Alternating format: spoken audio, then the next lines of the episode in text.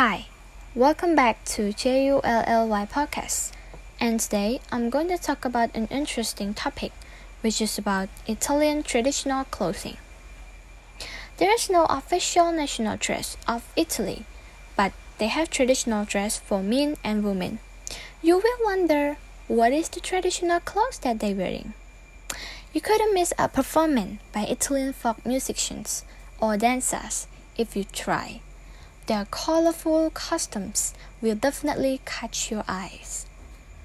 The women wear colorful embroidered skirts and bodices over lightweight chemises or blouses, with elaborate hats decorated with flower or fruit. Men's traditional clothing tends to be simpler, but doesn't lack from attention to detail. With, um, with embroidery and mantle buttons and pins, this custom evolved from simpler peasant dress in the Middle Age. Italian peasants wore practical clothing for their daily activities, with simple pants and shirt for the men and blouses and skirts for the women, sometimes with the bodies. Most items were made from simple fabrics, wool being very common. Color selection was limited to expensive gray and black dyes one notable tradition, traditional Italian fabric is a waterproof type of wool called abes. Even the uniform of Mussolini's infamous black shirts were made from abes. Peasant women wore hats that covered the head with square, flat section that curved or angled down to cover the back of the head and the neck.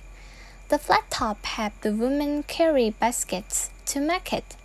This dye eventually evolved into hats with artificial flowers or fruit worn by upper class women, mimicking a peasant carrying a, a basket on her head.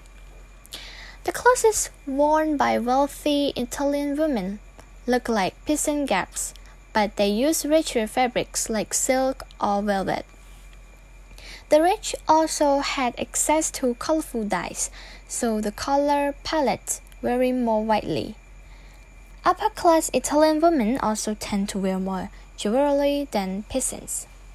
However, for a special festival, even peasant women had beautiful dresses and bodies.